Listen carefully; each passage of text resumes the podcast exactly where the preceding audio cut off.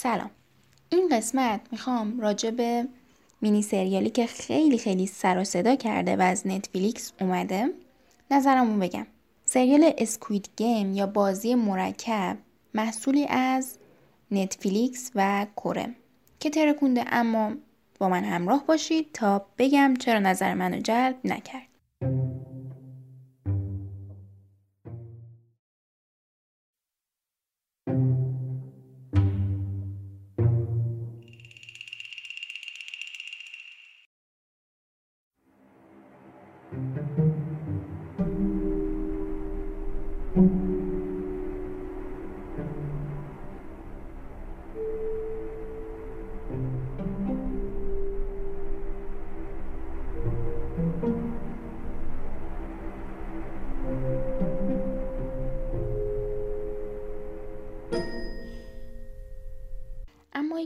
شامل spoil ه اگر می‌خواید این سریال رو ببینید بهتر که همینجا پاس کنید اپیزودو و بعدش یا مثلا اصلا گوش ندید.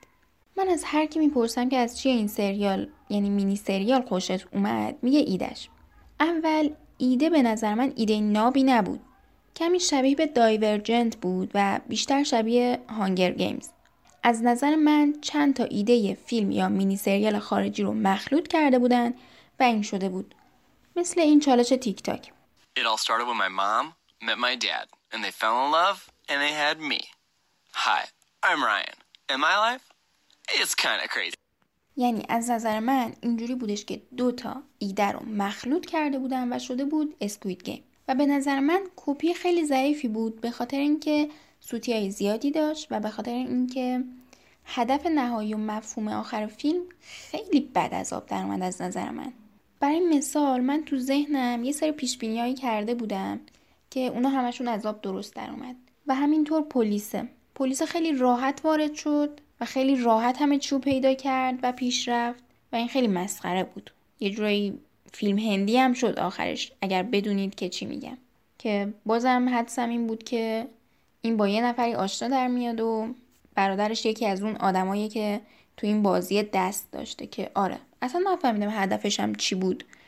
اتفاق بعدی این که پیرمرده تو مرحله از بازی خیلی مصنوعی برد.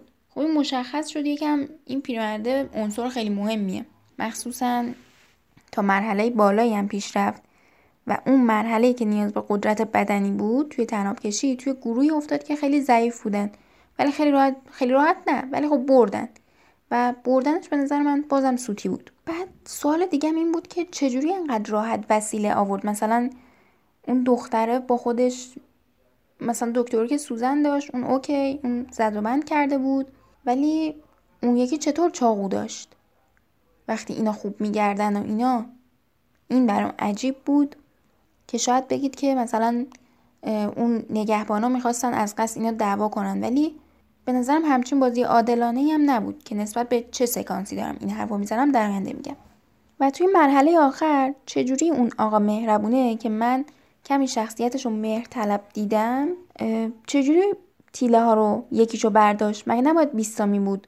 با همون یه دونه مجبور شد با پیرمرده دوباره بازی کنه و این داستانا پیش بیاد. دوباره که بازی نکرد. ولی مثلا چیز شد دیگه تو شرایط قرار گرفت که استرس گرفت و اینا به خاطر همون یه دونه تیله. ولی چجوری اون یه, یه دونه تیله رو با خودش آورد؟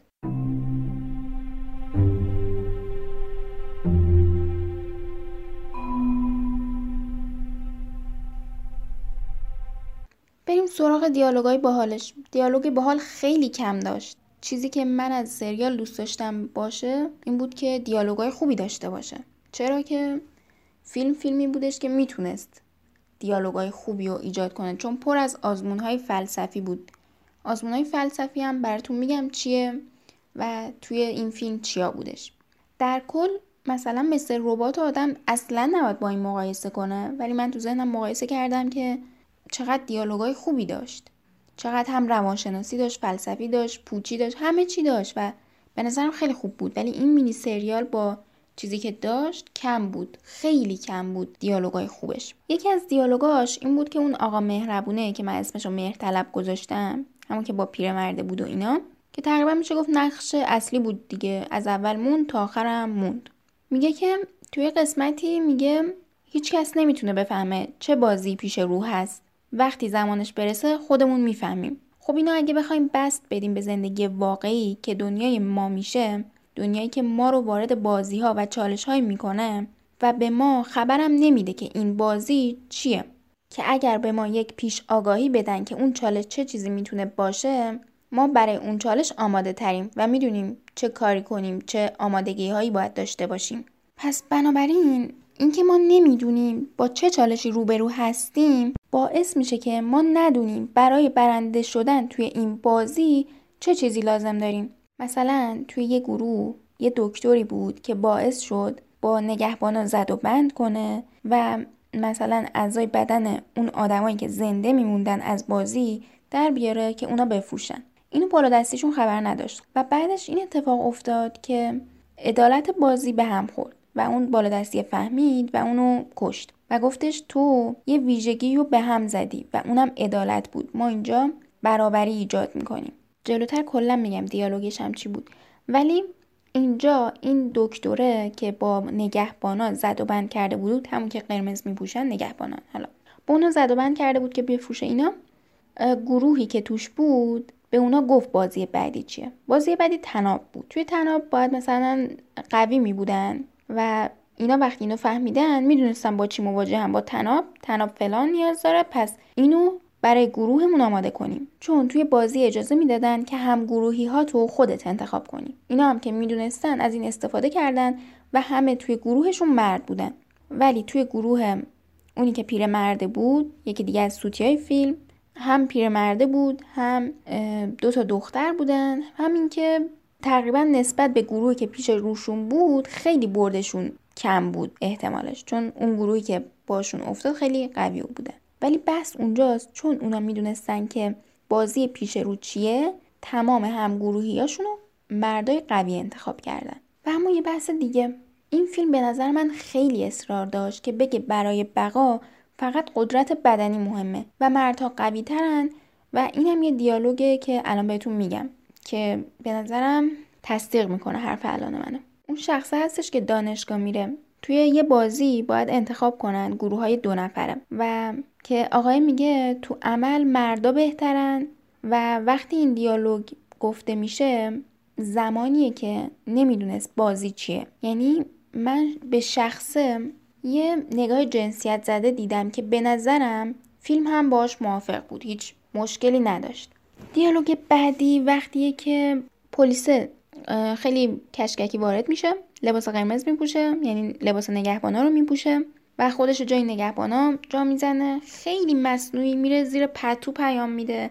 یعنی خیلی عجیبه. چون در آینده در قسمت آخر اصلا نت نداره بفرسته. اصلا جایی که اصلا سیگنال نداره. من نمی‌دونم با کی چت می‌کنه یادداشت می‌کنه. اصلا مشخص نیست بودنش بهره چه بود و اینا. یکم هم هندیش می‌کنه فیلمو. آقا این لباس رو میپوشه و بعد میره پایین. اون پایین اعضای بدن رو در میارن و اینا. میگن که اونی بودش که یه کلیه داشت. چقدر سگجون بود هر چی زدیمش نمرد. بعد اینم داداشش یه کلیه داشت. اینم اومده بود دنبال داداشش توی اونجا. خلاصه اینجوری بودش که این اومده بود دنبال داداشش و وقتی اینو شنید با یکی از همین نگهبانا قرار بود کلیه و قلب و این چیزایی که در آوردن و تحویل بدن به فروشنده ها. دوتایی با هم بود. این نفری که باش داره میره بهش شک می‌کنه. میگه صدا عوض شده. چیزایی که مثلا سوتیایی که ازش دیدی بود و اینا رو میگه. اونم هویتش رو فاش می‌کنه ولی اسلحه هم می‌گیره. میگه اگه مثلا منو لو بدی می‌کشم تو اینا. میگه که این برادر من بودش. اون کلیه‌ای که نداشت توی بدن منه. شما چرا می‌کشید؟ اونم میگه که نه من مطمئنم برادر تو نبود. چون که اون زن بود و ما قبل اینکه ازاشو در بیاریم دونه دونه بهش تجاوز کردیم. و بعد زنده زنده ازشو در آوردن و بعدم با یه چیز فلزی انقدر زدن تا بمیره. در کل این خیلی بر من غم بود. و خیلی عادی گفت اینو. و اون پلیسه که دنبال برادرش بود انگار بیهس بود نسبت به این دیالوگ. خب بریم سراغ بحث دکتر. دکتر با نگهبانا زد و بند می‌کنه که آقا من از اینجا زنده میام بیرون. یعنی شما بازی بعدی رو به من بگید و در ازاش براتون اعضا رو در میارم. سالم و صحیح بهتون میدم. و به جاش بهم بگید که بازی بعدی چیه. خلاصه بالا دستی اینا خبر نداشته. با نگهبانا زد و بند کرده بوده. بالا دستی که می‌فهمه بازی از عدالت خارج شده میاد یه دیالوگیو میگه. بهش میگه که تو بهترین جنبه این مکان رو از بین بردی یعنی عدالت. اینجا هر بازیکنی می‌تونه تحت شرایط یکسان عادلانه بازی کنه. آقا واقعا این اصلا عجیب بود. یعنی چی عادلانه بازی کنه؟ مثلا همون اون یارو موزیه عادلانه بازی کرد. اصلا اینطور نبود. همون که روبروشی بازیکن هندی بود. خب بالاخره اصلا عجیب بود. مثلا اونا رو گذاشته بودن اون قرمزا اونا باید میفهمیدن که اونا عادلانه بازی می‌کنن. ولی اونا عادلانه بازی نمی‌کردن. اما آیا استعاره از این بود که اینجا یه دنیاییه و یه نگهبانایی هست یه سری آدمایی هستن که مسئولن نظارت کنن این عدالت رو برای اینکه مثلا هرج و مرج نشه و عدالت اجرا بشه و هممون هممون تو دردسر نیفتیم یه سری آدم باید مسئولیتشون رو درست انجام بدن که همونا درست انجام نمیدن. نمی‌دونم استعاره چی بود. همین که شخص سازنده این بازی توی بازی باشه نشون میده که اصلا نمی‌تونه این بازی بازی عادلانه و برابری باشه که اونم عجیب بود. دیالوگ بعد این میگه که این افراد در جهان متحمل نابرابری و تبعیض شدن و اینطور نبود. برای همشون اینطور نبود. و بعد این بعد این دیالوگ که میگه این افراد در جهان متحمل نابرابری تبعیض شدن میگه که ما می‌خوایم توی این بازی عدالت رو اجرا کنیم برابری رو بذاریم. اصلا به نظر محقق نبود. اصلا هدف بازی این نبود و اون شخصی که حرف می‌زد سازنده اون بازی نبود که بخواد همچین ادعایی کنه. سازنده بازی اون بازی رو بنا به هدفی که تهش میگه ساخته که اون هدفش تمام این سریال بیمفهوم و چرت می‌کنه. و اینکه خب چرا با این مخالفم که این افراد تو جامعهشون متحمل نابرابری نشدن خب خیلی هاشون بودن که از قمار اونجا بودن و خیلی هاشون خیلی بدهکار بودن و به نظرم اصلا کاری که خودشون کرده بودن نادیده گرفته شده بود. مثلا اون دختره که اونجا بود به نظرم حق داشت بیاد توی این بازی و و تو جهان متحمل نابرابری شده بود. ولی یکی مثل اون آدم مهربونه که قمار می‌کرد نه من با این مخالفم. و نقشه خیلی رومخ یکی همون علی همینجوری هم میگن اون علی بود علی عبدال اون بود و نقش دیگه هم که خیلی رومخ بود همون فرد مذهبی بود. جایی که من خیلی شوکه شدم توی بازی دو نفرشون بود. این یکی از آقایون روبروی زنش قرار گرفت. گفته بودن دو نفر دو نفر گروه شید و هر کسی خب اون دو نفر رو با کسی پیدا می‌کرد که در طی این بازی باهاش مد شده بود. و خب یکی از آدما با زنش اومده بود و با زنش اوکی بود و هم گروهی شد و این بازی اینجوری بودش که شما باید ده تا از تیله طرف رو بگیرید. هر کی تونست تو بازی برابر ده تا تیله رو سلب کنه به جز ده تای خودش و 20 تا تیله تحویل بده باعث میشه که خودش زنده بمونه و طرف مقابلش بازی کنه مقابلش که باخته بمیره. و اینجوری بودش که اون مرده زنش مرد و فرداش خودش رو اعدام کرد از غم و غصه این اتفاق. اما چیزایی که این فیلم داشت بازی های ذهنی بود که بهش آزمون های فلسفی میگن. اگه بخوام مثالهایی از آزمون فلسفی بزنم اینه که مثلا اگر من به قطار وصل باشم و تو به قطار وصل باشی و می‌تونی یه نفر نجات بدی کیو نجات میدی؟ یا اینکه اصلا تو به قطار وصل باشی و یه تعداد بچه کوچیک وصل باشن و تو باز کدوم رو نجات میدی؟ بازی دیگه اینجوریه که تو فکر کن برای بقا مجبوری با مثلا مثلا برای بقا بین دوراهی میمونی که کیو نجات بدی و تو فقط یه نفر رو نجات میدی.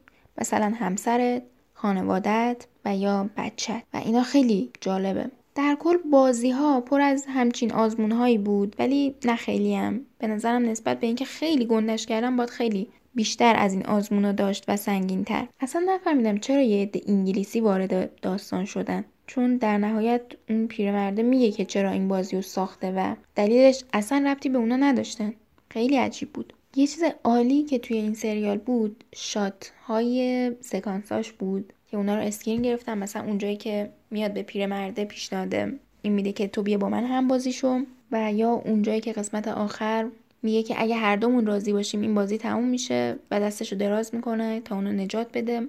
در کل کادر خوبی بود و ایناش خیلی به نظرم خوب بود. یه نکته دیگه این بودش که اولش همه با هم دشمن بودن و بعدش گروه سازی کردن. بعد که گروه سازی کردن گروه گروه ها با هم دعوا کردن به خاطر اینکه همو کم کنن تا رقابت کمتر شه تا پول بیشتری بیاد. و این نشون میده ما آدما خیلی خودخواهیم. حتی توی خودخواهی خودمونم جوریه که اگر بدونیم یه اتفاق مثبت که به نفع تمام جهان باشه اگر به نفع ما هم باشه ما اونو انجام میدیم. و اگر به نفعمون نباشه جور دیگه ای انجام میدیم که فقط به نفع ما باشه بیشتر از هر چیزی. و انواع تیپ های مختلف آدم رو نشون میده. اینکه آدما مهرطلب هستن آدمایی خیلی ضعیفن با زورگویی. اون حقارت خودشون رو می‌خوان جبران کنن. شبکه سازی رو نشون میده که برای بقا لازمه. و آخرین سوالم اینه که اگر بخواید برید توی گروهی که اون گروه برای بقا لازم باشه به جنگه چه ویژگی باید داشته باشید؟ برای مثال توی یکی از بازی ها دقت و ظرافت باید داشته باشه و توی یکی از بازی ها هوشمندی و تمرکز استراتژی احتیاط زرنگی و اینجور چیزا. ولی تو بازی زندگی یعنی زندگی واقعی به نظر شما به چه چیزی احتیاج داریم برای بقا؟ خب الان بقا تا حدودی توی کشورهای توسعه یافته مشکل خیلی حادی نیست. یعنی چیزی نیستش که بهش نرسیده باشن به اون خودشکوفایی می‌خوان برسن. ولی خب توی کشور که با بحرانهای خیلی سخت و اقتصادی روبروه قطعا چالش های خیلی زیادی داره. مخصوصا الان که بیماریایی هم هست. بنابراین می‌خوام کامنت کنید که نظرتون چیه؟ که الان ما توی خود ایران برای بقا و همچنین در مرحله بعد از بقا برای خودشکوفایی به چه چیزی نیاز داریم؟ امیدوارم از این اپیزود لذت برده باشید.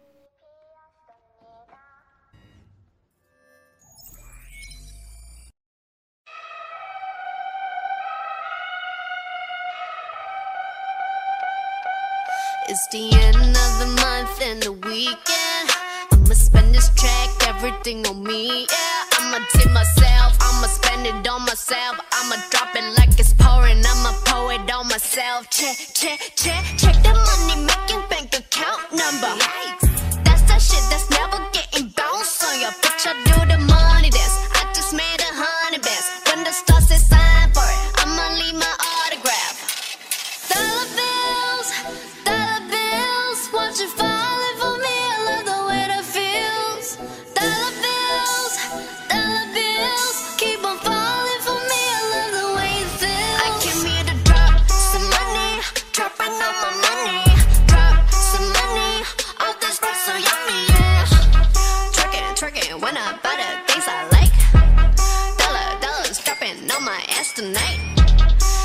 Silent. Listen to my money talk. Spend how I like it. Yeah, everyone know what I mean. Mean when it's a green, when it's a green, that mean go. Give me what the hell I want. Give me what the hell I want. Check the money making bank account number. That's that shit that's